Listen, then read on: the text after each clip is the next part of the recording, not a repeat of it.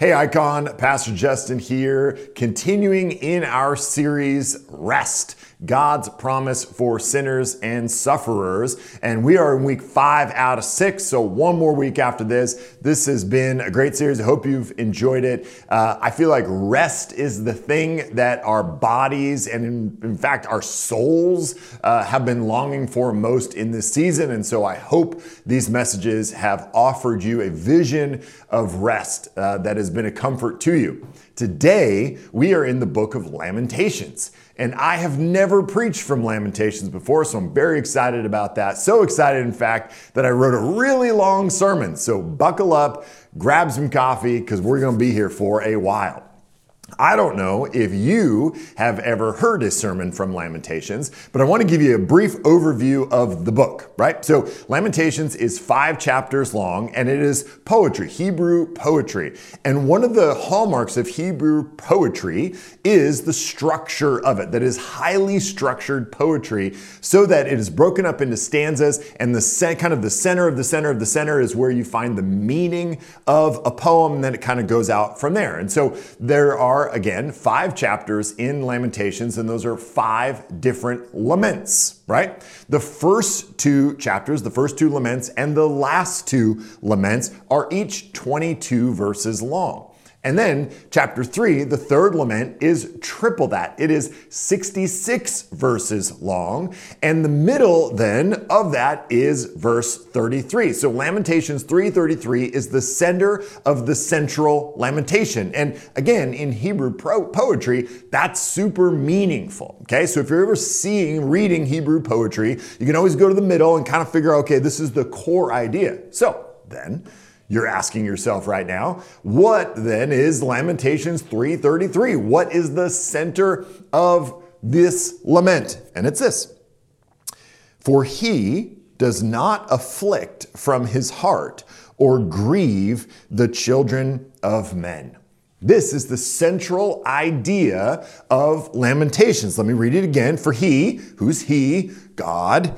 For he does not afflict from his heart or grieve the children of men. Now, this is, uh, you know, an interesting statement, but we cannot understand the fullness of what likely Jeremiah, who probably wrote Lamentations, we're not totally sure about that, but likely Jeremiah, was talking about when he wrote this sentence. We're going to see the context of it that actually makes this a pretty remarkable sentence. So turn in your Bibles to Lamentation chapter 3, verse 1 Lamentations is kind of in the middle, maybe about 60% of the way into your Bible in the Old Testament, and uh, we're going to take a look at this passage. So I'm going to read verses 1 through 20. This is kind of the first section of the book of Lamentations, chapter 3. He says, I am the man who has seen affliction under the rod of his wrath. He has driven and brought me into darkness without any light. Surely against me he turns his hand again and again the whole day long. He has made my flesh and my skin waste away. He has broken my bones. He has besieged and enveloped me with bitterness and tribulation. He has made me dwell in darkness like the dead of long ago. He has walled me about so that I cannot escape. He has made my chains heavy. Though I call and cry for help, he shuts out my prayer. He has blocked my ways with blocks of stones. He has made my paths crooked. He is a bear lying in wait for me, a lion in hiding. He turned aside my steps and tore me to pieces. He has made me desolate. He bent his bow and set me as a target for his arrow. He drove into my kidneys the arrows of his quiver. I have become the laughing stock of all peoples, the object of their taunts all day long. He has filled me with bitterness. He has sated me with wormwood. He has made my teeth grind on gravel and made me cower in ashes. My soul is bereft of peace. I have forgotten what happiness is. So I say, My endurance has perished. So has my hope from the Lord. Remember my affliction and my wanderings, the wormwood and the gall. My soul con- continually remembers it and is bowed down within me. This dude is in a rough patch, right? This is a, a pretty brutal uh, description of Jeremiah's life, right? I mean, this is uh, this is pretty. I mean, just over and over and over. He's like a, a bear waiting to devour me, like a lion in hiding. He has broken my bones. He's besieged and enveloped me with bitterness and tribulation. I mean, this is a brutal section of scripture. And as I read it, I've got one main question question Who is He? Because it says over and over and over, He has done this. He has made my flesh and my skin waste away. He turned aside my steps and tore me to pieces. He has made me desolate. Who is He? Because He sounds terrible. The answer God. He is God. Jeremiah blames God for all that has happened to him and rightfully so. In fact, so should you. Here's what I hear as a pastor so many times. So many people blame God for the bad things that are happening in their lives. They blame God for the pain and suffering. And often I hear Christians try to talk them out of it right? Say it's not God's fault that this happened to you. It's not God's fault that you made those choices. It's not God's fault that that person hurt you or wronged you. It's just free will gone awry. I disagree. I think it is God's fault.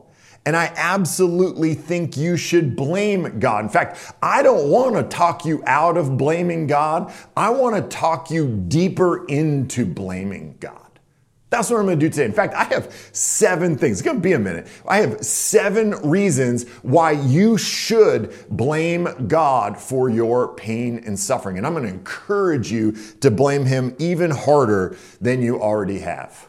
Number one, I want you to blame God because that means you believe in ideas like justice and injustice. C.S. Lewis says this My argument, uh, argument against God was that the universe seemed so cruel and unjust. But how had I got this idea of just and unjust? A man does not call a line crooked unless he has some idea of a straight line. What was I comparing this universe with when I was calling it unjust? If the whole show was bad and senseless from A to Z, so to speak, why did I, who is supposed to be part of the show, find myself in such a violent reaction against it? Of course, I could have given up my idea of justice by saying it was nothing but a private idea of my own, but if I did that, then my argument against God collapsed too. For the argument depended on saying the, real, the world was really unjust, not simply that it did not happen to please my fancies. Thus, in the very act of trying to prove that God did not exist, in other words, that the whole of reality was senseless, I was forced to assume that one part of reality, namely my idea of justice, was full of sense. If the whole universe has no meaning, we should never have found out that it has no meaning. Just as if there were no light in the universe and therefore no creatures with eyes, we should never have known it was dark. Dark would be without meaning right? So if there really is something like objective justice that you can therefore say, what's happening to me, this pain and suffering is unjust, I don't deserve it, then you must believe that there is such a thing as objective justice. And if you're blaming God for the pain and suffering and saying, God, you are being unjust, then you are also testifying to your belief that objective justice, objective right and wrong comes from God. Number two, I want you to blame God because that means you believe He is powerful enough to cause your pain. Think about it. Blaming something or someone implicitly admits that you think they are powerful enough to bring about whatever you are blaming them for. If you blame yourself or another person or society, you have likely massively oversold their power over your life. If you're going to blame anyone, blame God, who is at least powerful enough to have caused it in the first place. Number three, I want you to blame God because it means you believe He is sovereign over the universe. Again, the implicit argument here is that God is in control of everything, thus bringing about your unique pain.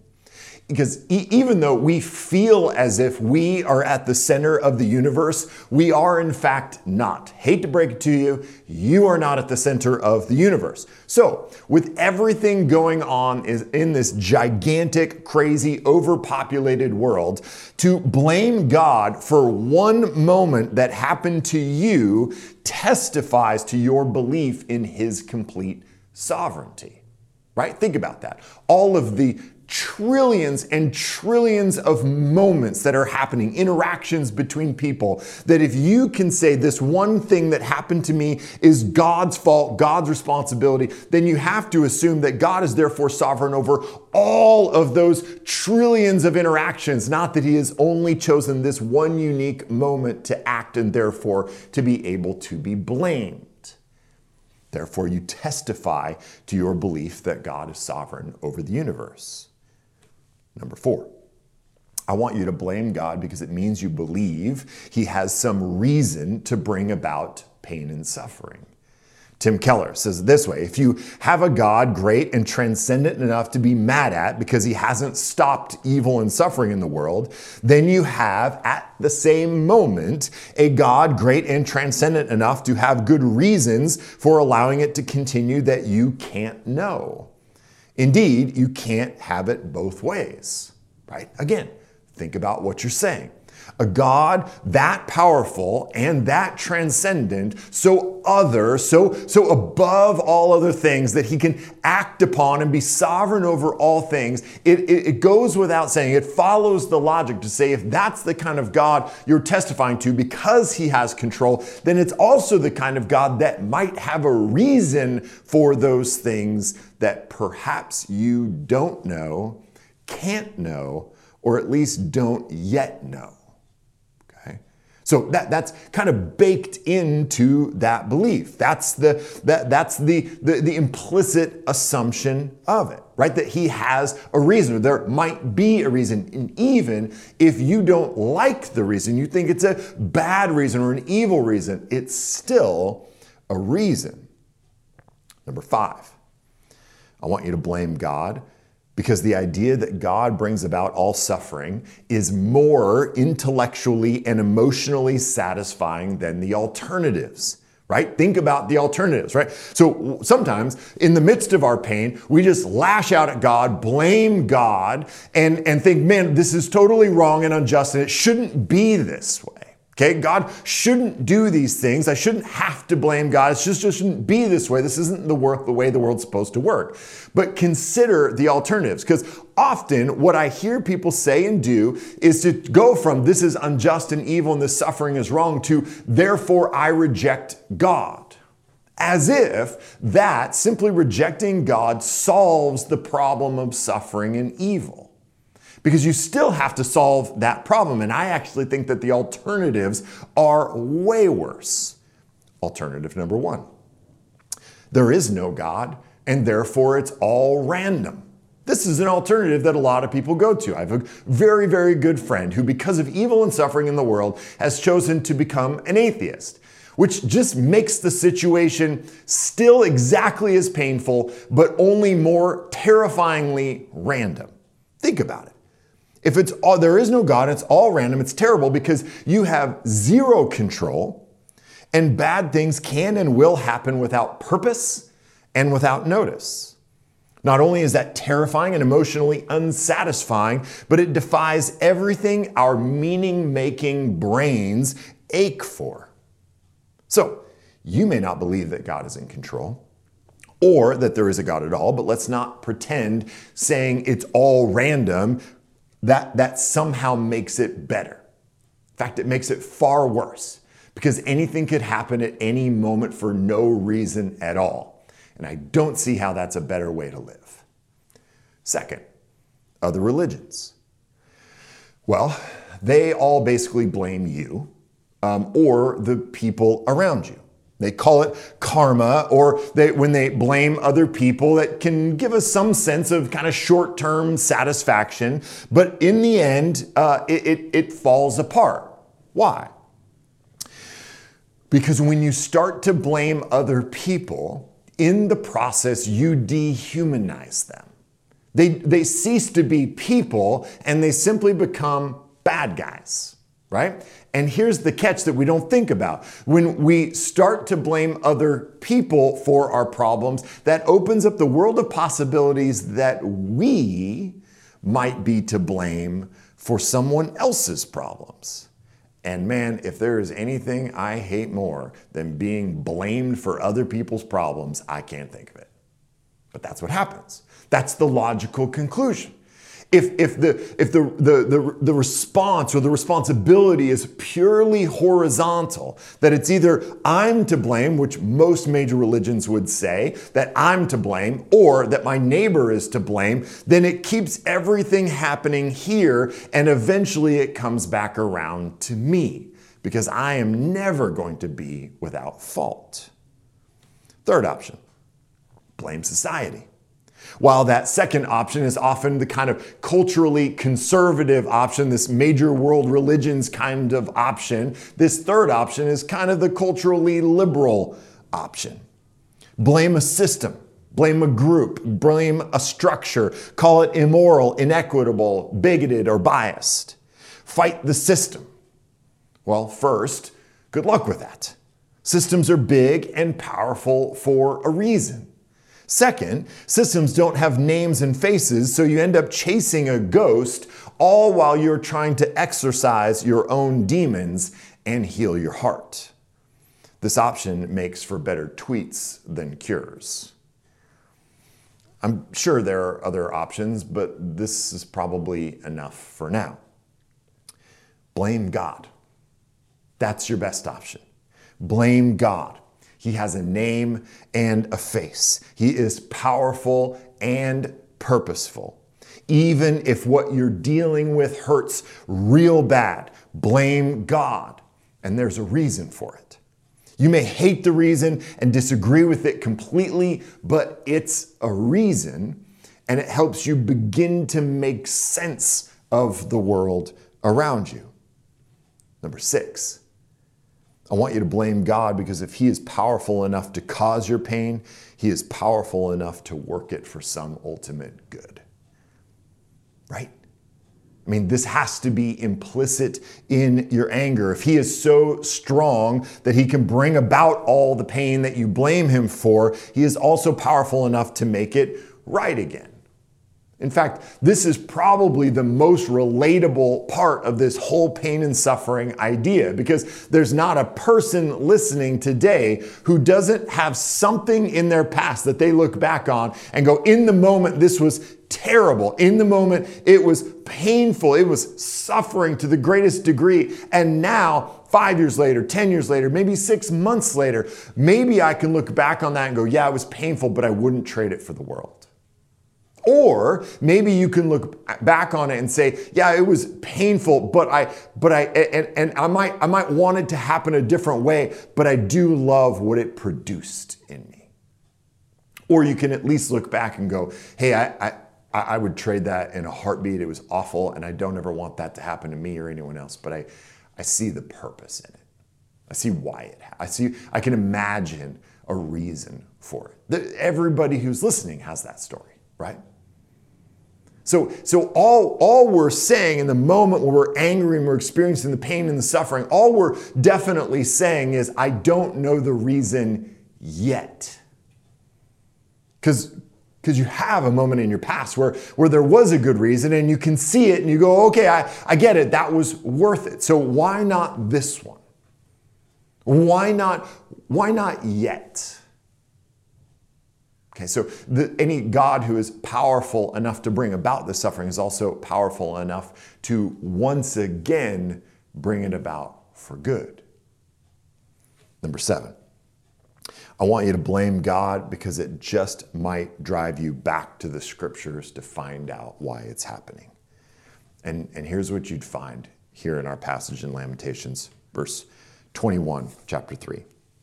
After saying all that he just said after laying out all this pain and suffering that likely, very likely exceeds anything that we could ever write about our own lives. Verse 21 says, But Anytime you got a lot of bad and then a but, that's a, that's a good sign. But this I call to mind, and therefore I have hope. It's almost, it's almost impossible to imagine what it is in those moments he could call to mind and that would bring him hope. If, if this description even approaches reality, right? I mean, just think about what he's saying. Like in the midst of all this pain, in the midst of suffering, in the midst of my skin being torn from my bones, I can call something to mind that then gives me hope. What is it? Verse 22 The steadfast love of the Lord never ceases, his mercies never come to an end. They are new every morning. Great is your faithfulness. The Lord is my portion, says my soul, therefore I will hope in him. The Lord is good to those who wait for him, to the soul who seeks him. It is good that one should wait quietly for the salvation of the Lord. It is good for a man that he bear the yoke of his youth. Let him sit alone in silence when it is laid on him. Let him put his mouth in the dust. There may yet be hope. Let him give his cheek to the one who strikes, and let him be filled with insults. For, for the Lord will not cast off forever.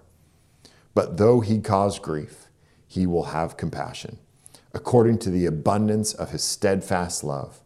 For he does not willingly afflict or grieve the children of men.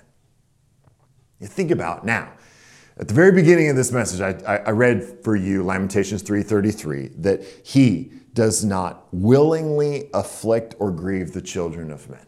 And, and it, it, was, it was an interesting statement, perhaps, but now in the context of this, of 20 verses of Jeremiah going like, it, everything's the worst all the time. I've suffered to such great, to such a great degree, but in those moments of intense suffering, I call something to mind. And that thing that I call to mind gives me hope. And then he tells us about the steadfast love of God. It, it is almost impossible for me to imagine how he can say this in the moment. How can he call to mind the faithfulness of God, the steadfast love of God, while literally his, his flesh is being torn from his bones? How can the man we just listened to lay out this bitterness and anger and pain also call to mind these things? How can he hold in his mind at the same time these two ideas? That he blames God, rightly blames God for all this pain and suffering, and can still at the same time say that God has steadfast love for him. How? Three things, I think, quickly.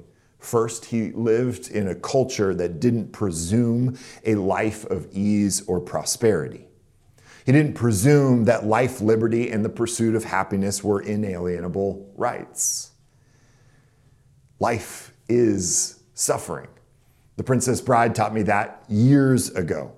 But this is not how we think anymore as a culture. We demand equality of experience, even quality of outcomes in some cases, and call it unfair, discriminatory, or even immoral when that doesn't play out. We have this presumption of success, a presumption of comfort. And so, if even one of these 20 verses befell us, we would cry out to God and anyone who would listen on Twitter to say, man, the injustice of this everything's against me. The world is against me.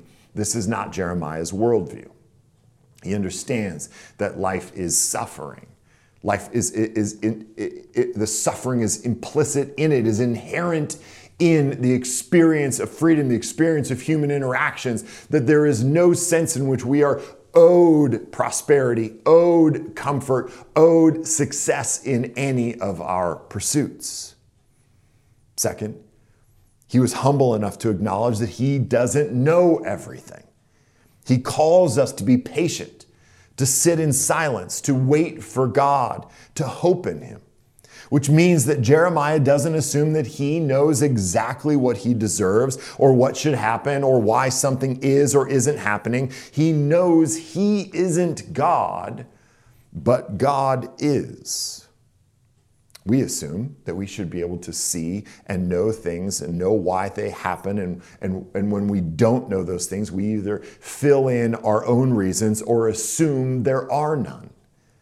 All of this assumes that you are smart enough, omniscient enough to know why things are happening the way they are. And let me just be the first to tell you, you are not strong enough smart enough or omniscient enough to know why all things happen or what should happen or all this complicated web of trillions of human interactions are working together under the sovereign hand of God. You don't see it all.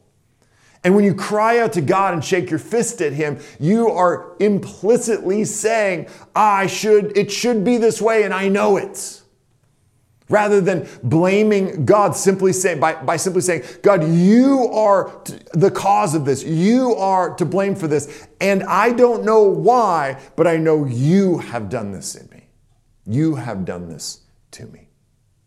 Third, and most importantly, Jeremiah was convinced of the reality of verse 33 that he doesn't willingly afflict or grieve the children of men.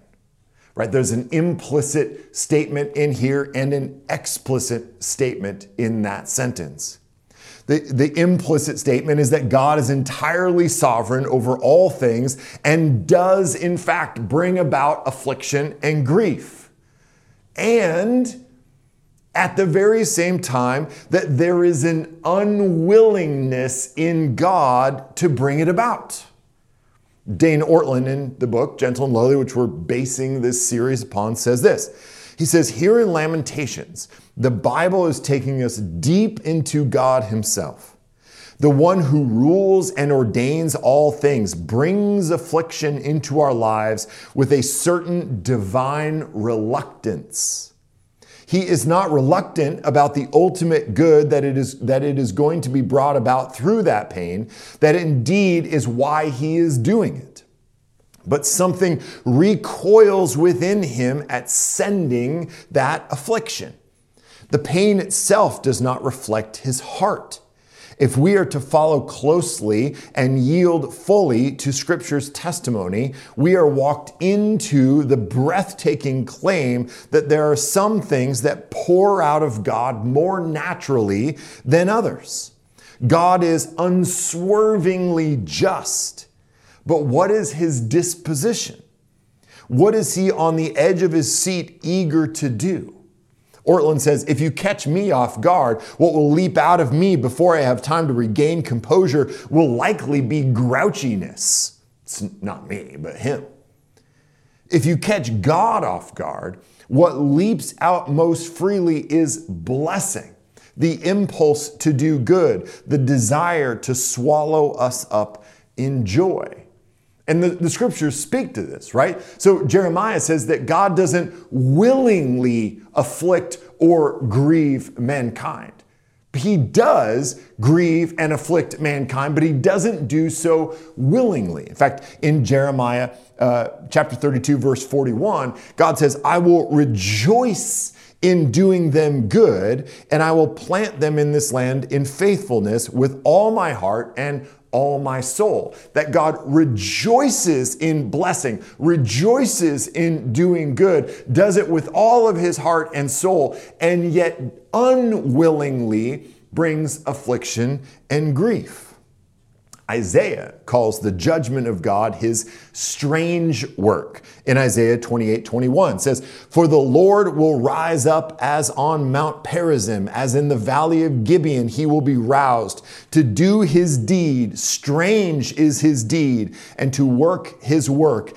Alien is his work that the judgment and punishment and affliction and grief God pours out on people, it, he does so unwillingly, that it is his strange and alien work. It is not the primary thing that comes out of him. And, and I absolutely love this concept. There is a, a tension in God where he goes, I hate to do this, but I will for your own good. He doesn't uh, enjoy bringing pain and affliction, but he does enjoy its effects on us. So, does this tension in God bother you? It, it likely wouldn't if you were a parent. If you're a parent, you know the both and of this tension. I both hate to bring pain or judgment to my kids, and yet more deeply hate the idea of them growing up to be selfish, self centered, hedonistic people who care only for themselves and their own desires. Discipline is a short term pain that achieves a long term gain. So, what does this mean? The judgment of God, our pain, suffering, and groaning is in the sovereign hands of a God who loves us so much that he will use any means, even pain and hardship, to bring about his desired ends in us, which is our good and his glory trials, tribulation, pain, suffering, consequences are to be weathered and even enjoyed. They have purpose, and that purpose isn't simply punitive, it's actually primarily redemptive. Which is why James in James chapter 1 tells us to count it all joy when we encounter trials and tribulations because of what God is doing in us through that pain. Now, in moments like this, you all don't really care that much about big picture philosophical arguments about evil in the world and pain and suffering. You don't. As much as you may say that, as much as people might say that evil and suffering in the world are the reasons they don't believe in God, it's just not true. It's not pain and suffering that causes them not to believe in God. It's their pain and suffering that causes them to not believe in God. You want to know why God has caused a particular pain in your life, and if you can't figure out, you will blame whatever is convenient. So, let me say here again what I said earlier blame.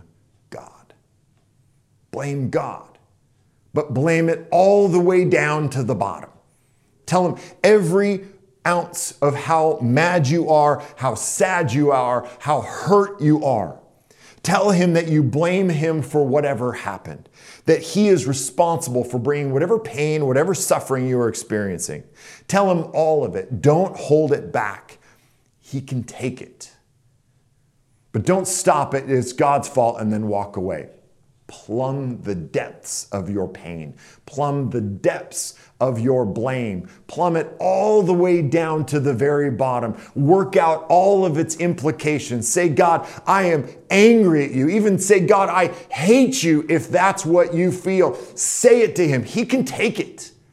He can take it. He alone is the only one who can take it. In fact, He can take it and make it good again. He's the only one who can do that. He's the only one who has.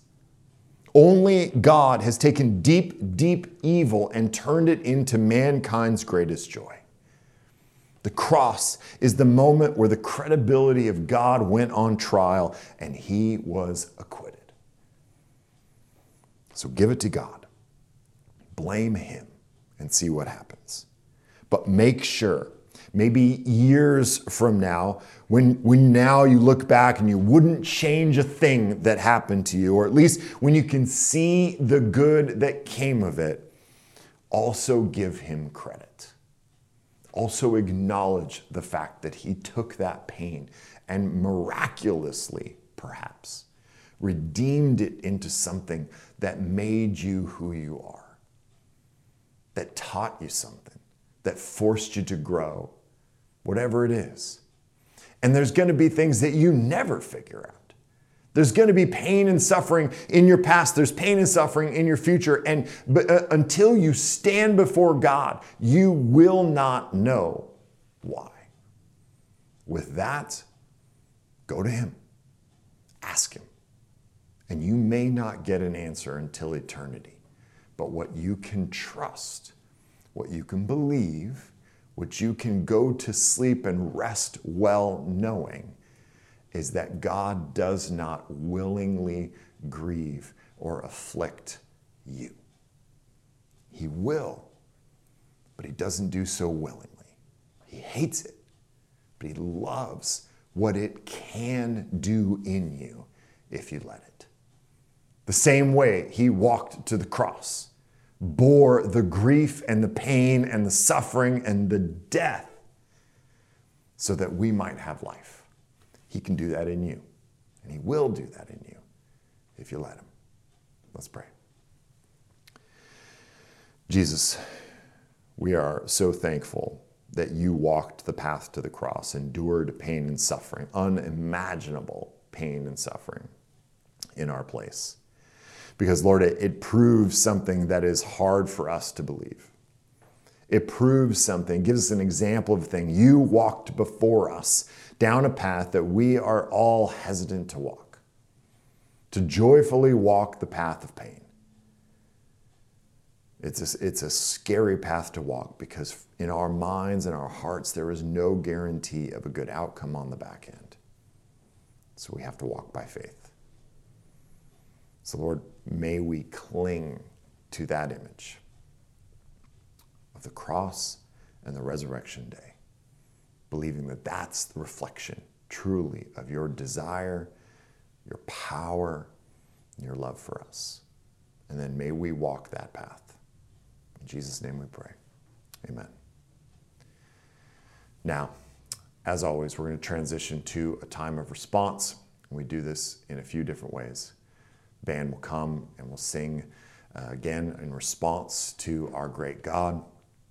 Uh, we'll take communion together, remembering his sacrifice and his victory over pain, suffering, Satan, sin, and death, and be emboldened by that be, be filled with hope the way Jeremiah was when we can remember the steadfast love of God.